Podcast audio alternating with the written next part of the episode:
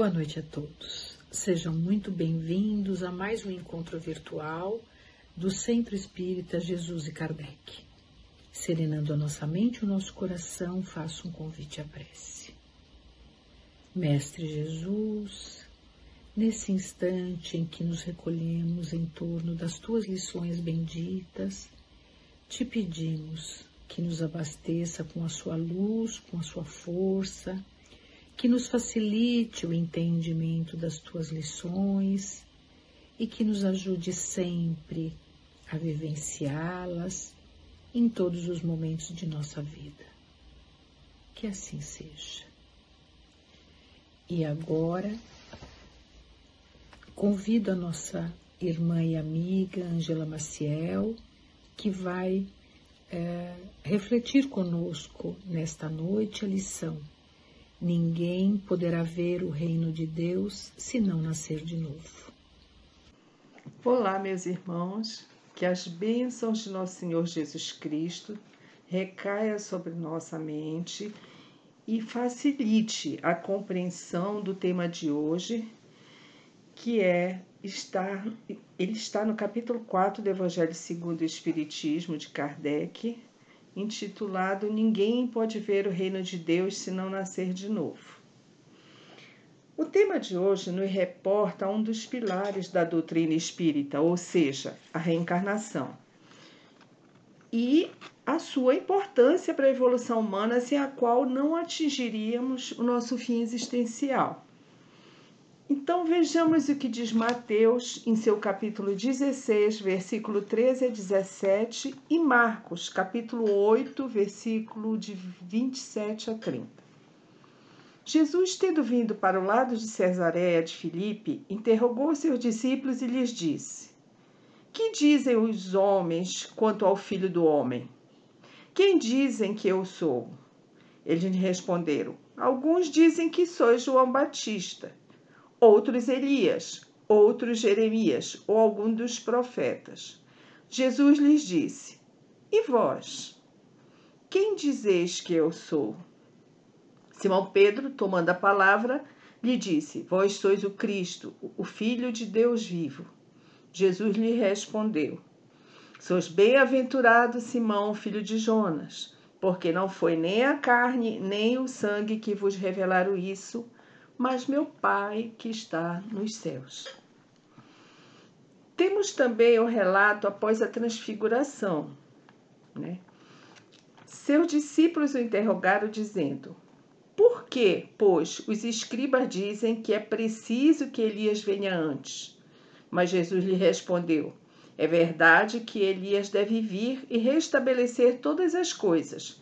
Mas eu vos declaro que Elias já veio e não o reconheceram, mas o trataram como lhes aprouve. É assim que eles farão sofrer o filho do homem.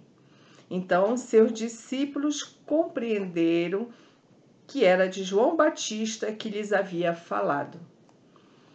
Isso está em Mateus, capítulo 17, versículo de 10 a 13, Marcos, capítulo 9, versículo 11, 12 e 13. Bom, meus irmãos, os judeus é, acreditavam na vida após a morte mas eles não tinham uma ideia precisa sobre a alma e suas ligações com o corpo. Acreditavam que o homem poderia reviver, mas sem saber como o fato se dava de fato. Chamavam isso de ressurreição, essa volta à vida pela ressurreição. Na ressurreição, a vida volta ao corpo que estava morto o que a ciência prova ser materialmente impossível. Nós sabemos que depois que o corpo entra em decomposição, não é possível revivê-lo, né? Por outro lado, a reencarnação é a volta da alma, do espírito à vida corpórea, mas em outro corpo especialmente formado para ele, que não tem nada em comum com o antigo. Se João Batista era Elias, eram corpos diferentes porque João era conhecido desde criança. Seus pais eram conhecidos. João podia ser Elias reencarnado, mas não ressuscitado. pensamento de que João Batista era Elias reencarnado, que os profetas voltavam à vida, está citado várias vezes pelos discípulos e Jesus nunca os corrigiu, porque ele reafirma a reencarnação. Se esse pensamento, se esse conceito fosse um erro, Jesus teria combatido e não apoiado, né? Joana de Ângeles, no livro No Limiar do Infinito, de psicografia do Divaldo Pereira Franco, nos lembra que Jesus, no Monte das Oliveiras, declarou que se os discípulos se calassem, as pedras clamariam. Nos prometeu o Consolador, né, que se tornou realidade através do hercúleo trabalho de Allan Kardec, trazendo cientificismo e clareza quanto à vida espiritual. Só o Espiritismo nos proporcionou o conhecimento do perispírito, sua função de intermediário entre o espírito e o corpo material, sua função de modelar o corpo modelar, modelar o corpo material, porque nele ficam as impressões vividas pelo espírito e que dará a cada indivíduo as consequências de sua obra. O perispírito, esse corpo menos denso, também é que possibilita a comunicação entre encarnados e desencarnados. O que os judeus não sabiam sobre a vida após a morte e a relação da alma com o corpo ficou totalmente claro pelos ensinamentos e relatos do pró dos próprios espíritos trazidos para Kardec, para que toda a humanidade pudesse evoluir, ciente do que para que encarnou e de que como chegar ao reino de Deus. É, vemos os ensinamentos é, Vejamos os ensinamentos que Jesus deixa à humanidade através de seu encontro com Nicodemos, que era um senador dos judeus. Diz Nicodemos: Mestre, sabemos que vieste da parte de Deus para nos instruir como um doutor, porque ninguém poderia fazer os milagres que fazeis se Deus não estivesse com ele. Jesus lhe respondeu: em verdade, em verdade vos digo: ninguém pode ver o reino de Deus se não nascer de novo. Nicodemos lhe disse: Como pode nascer um homem que já está velho? Pode ele entrar no ventre de sua mãe para nascer uma segunda vez? Jesus lhe respondeu: Em verdade, em verdade vos digo: se um homem não renascer da água e do espírito, não pode entrar no reino de Deus. O que é nascido da carne é carne, e o que é nascido do espírito é espírito. Não vos espanteis do que eu vos disse, que é preciso que nasçais de novo. O espírito sopra onde quer e ouvis sua voz, mas não sabeis de onde ele vem e para onde ele vai. Ocorre o mesmo com todo homem que é nascido do espírito.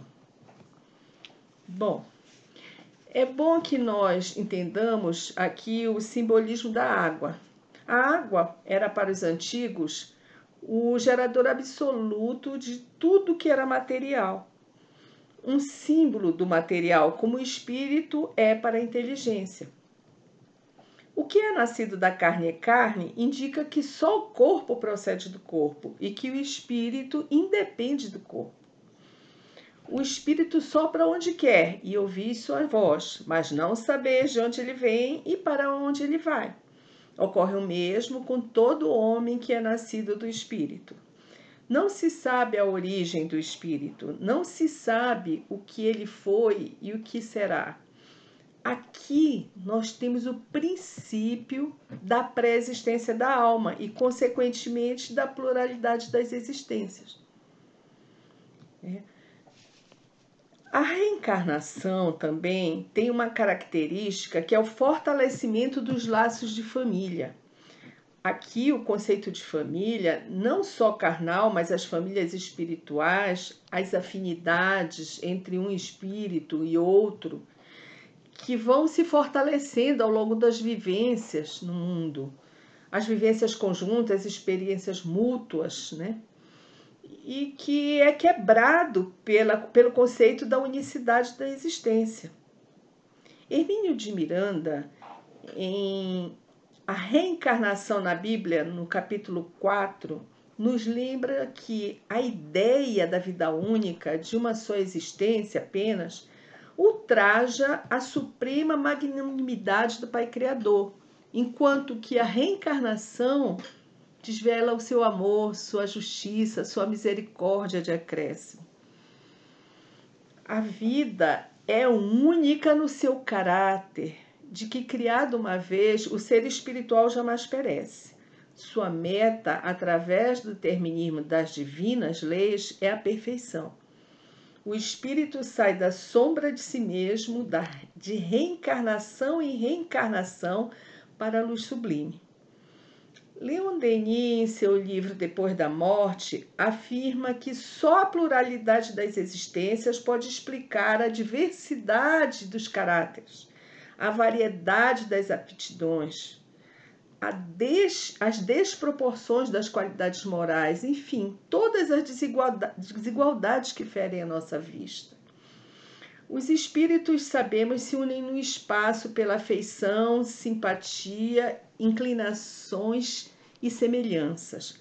A reencarnação só os separa momentaneamente, pois na erraticidade se procuram, se reúnem felizes.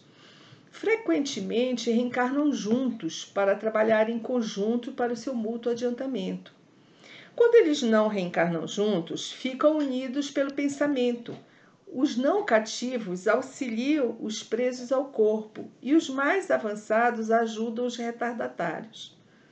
Só a afeição real sobrevive após a morte do corpo. Toda e qualquer relação baseada na superficialidade, no materialismo, nas conveniências materiais, nos interesses materiais, eles não, não sobrevivem depois da morte, ela se desfaz, fica aqui no, no quando morre o corpo físico. Né? A solidariedade, Existe solidariedade perpétua entre encarnados e desencarnados, com estreitamento dos laços afetivos. Herculano Pires, em Evangelho de Jesus em Espírito e Verdade, no capítulo intitulado Pluralidade das Existências, nos traz os relatos de como é a vida no plano espiritual. Que nós não podemos esconder o que pensamos, nem as nossas intenções, que a linguagem é o pensamento vinculado pela telepatia. Em contrapartida, uma numa única existência, as almas criadas junto com os corpos não têm existência anterior e não se conhecem. Os laços familiares só são os materiais do corpo físico, sem nenhum laço espiritual. O futuro das almas é fixado e implica na cessação do progresso. Possível mal ou bem vai para o inferno ou para o céu separados para sempre, sem esperança de se aproximarem. É absolu é a absoluta ruptura dos laços de família. A doutrina dos espíritos veio finalmente esclarecer que tanto o céu como o inferno são estados da alma, porque o ser humano leva para onde for aqui ou no mundo espiritual o seu próprio céu e o seu inferno interior. É, então, quais são as alternativas né, para a alma do homem após a morte? Segundo os materialistas, é o nada. Para os panteístas, é a absorção no todo universal.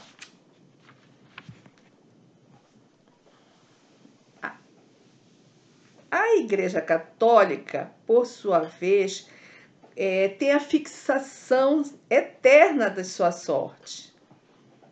O Espiritismo, a individualidade é com progresso indefinido. Materialismo e panteísmo geram uma ruptura imediata da família. Na igreja, não há ruptura da família se forem juntos para o paraíso ou para o inferno. Já na pluralidade das existências, a continuidade das relações e os que se amam constitui a verdadeira família. As almas progridem juntas através do aprendizado adquirido com as relações mútuas. Né? E quais são os limites da encarnação? A reencarnação não tem propriamente falando um limite nitidamente traçado. O corpo material diminui, ele fica menos denso à medida que o espírito evolui, chegando a se confundir com o perispírito. O próprio perispírito se transforma e se eteriza cada vez mais até a depuração completa dos espíritos puros. Nos mundos elevados, os espíritos não se encontram presos como nos inferiores, podem se deslocar por toda parte para cumprir suas missões. Na erraticidade, a situação do espírito está na dependência evolutiva do mundo ao qual se liga pelo seu grau de adiantamento. Logo será mais ou menos feliz, livre e desmaterializado segundo o seu grau de adiantamento. E qual a necessidade da reencarnação? A reencarnação é necessária para que o espírito cumpra os desígnios que Deus lhes confiou e desenvolva sua inteligência. Deus, sendo justo, deu a todos a mesma oportunidade é o mesmo ponto de partida, ou seja, todos fomos criados simples e ignorantes, com as mesmas aptidões, as mesmas obrigações e a mesma liberdade. A encarnação é um estado transitório, mais ou menos longo, dependendo do desempenho do, do espírito em suas tarefas. Os que se obstinem em fazer mau uso da liberdade que Deus lhes deu retardam seu adiantamento, prolongando indefinidamente a sua necessidade de reencarnar. E isso lhes é um castigo, né? Hermínio Miranda, em A Reencarnação na Bíblia, nos lembra que Deus perdoa, mas não inocenta o culpado. É que este culpado e não outro irá responder por sua falta. É. Mas tem mais ainda. A culpa, ela não é irremissível, imperdoável, eterna. Desde que o espírito se corrija e se dedique à prática do bem, ficará recuperado. Nenhuma das suas transgressões será lembrada. Mas atenção, merecerá o benefício pelo bem que fez e não pelo mal que deixou de praticar. Da mesma forma, aquele que sempre foi bom e de repente, pum, descamba para o mal, será responsável por erros que cometeu. O bem que fez antes não isenta da responsabilidade de seus maus feitos. Entendamos que o que nos salva é a atitude ativa no bem, a caridade e o amor ao próximo. Então, depois do, do Espiritismo tirar todas as dúvidas, né? todas as fantasias, sabemos que a reencarnação é uma lei, que não escaparemos dela e que temos a responsabilidade sobre os nossos atos, que não podemos esconder os nossos malfeitos, né? que estaremos amanhã numa condição diretamente proporcional ao bem que praticamos já temos todo o conhecimento necessário para facilitar a nossa jornada. Precisamos manter o foco, a vontade firme, a determinação de cumprir a nossa trajetória ao amor absoluto. Devemos é, entender a reencarnação como a demonstração da profunda misericórdia de Deus para conosco, que pacientemente nos perdoa, pacientemente nos conduz e reconduz ao caminho para que possamos refazer a jornada mal feita e chegarmos a uma condição de melhoria moral, moral e intelectual.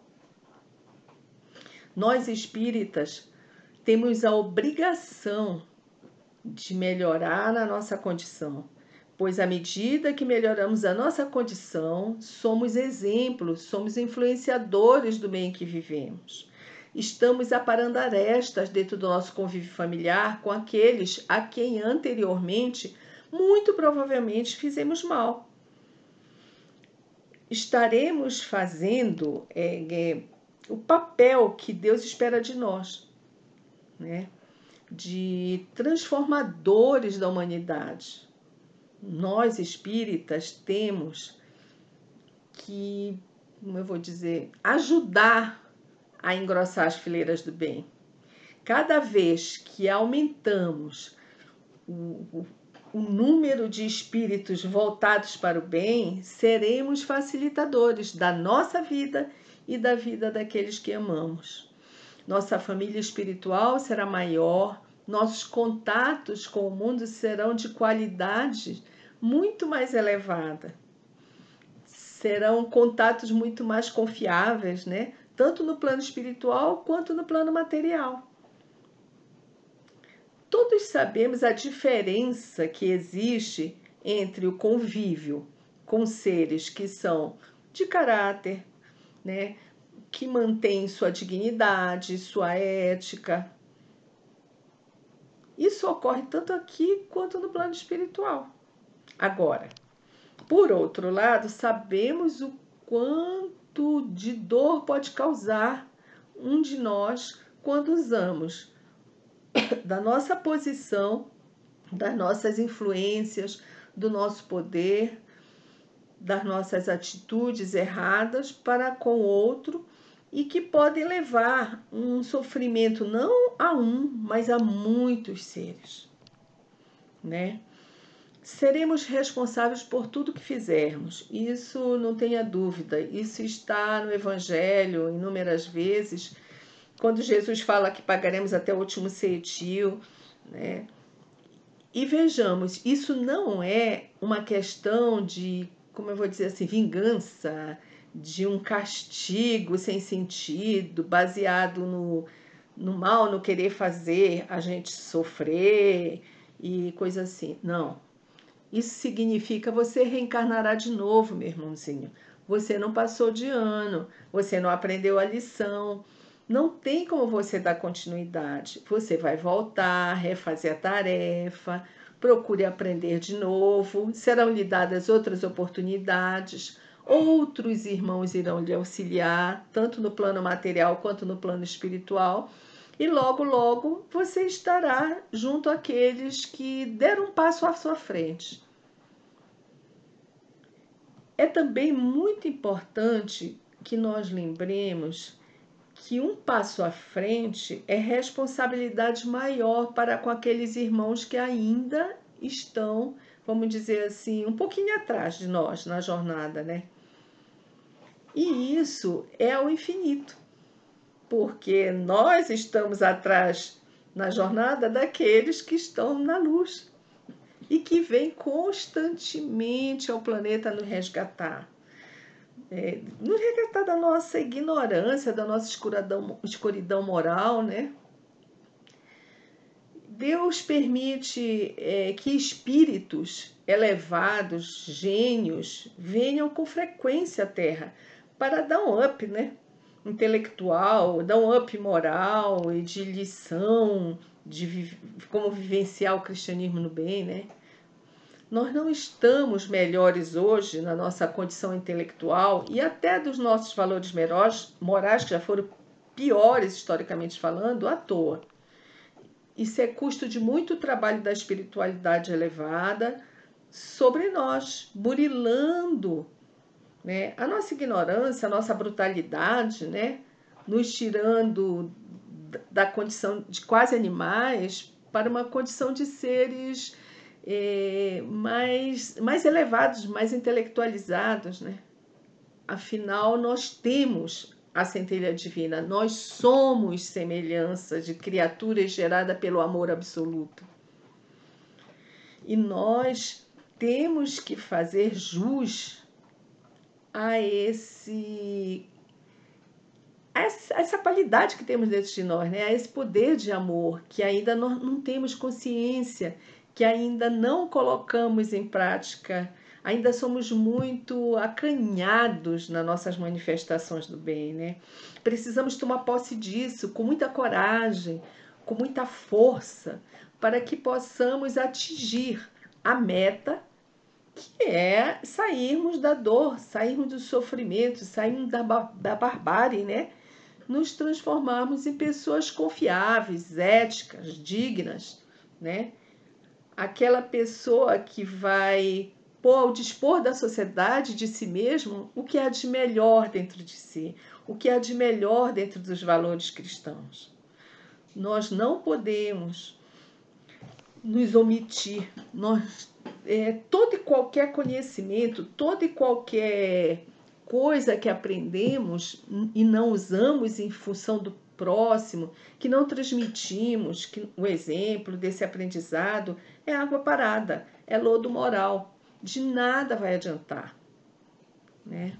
Temos a obrigação de colaborar para a melhoria pela caminhada da humanidade. Esse é o dever do espírita, porque foi para isso que o espiritismo veio.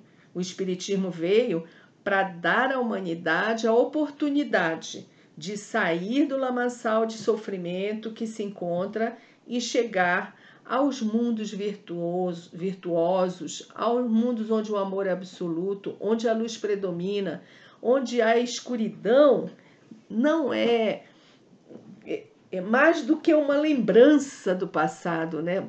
Do que um exemplo do que não fazer, né? De como não atuar, de como não devemos nos manter e do que na verdade não somos. É um exemplo, a escuridão, da negação da nossa essência, que é a luz. É a ausência do amor, é a ausência da atitude no bem, é a ausência da fraternidade, da caridade né? E nós sabemos que nós devemos, né? É, levantar esses estandartes do bem, mas não no sentido do proselitismo, mas na prática, na vivência. Aceitando nosso irmão como ele é, sem imposição, mas mostrando amorosamente para ele que há um caminho melhor, né?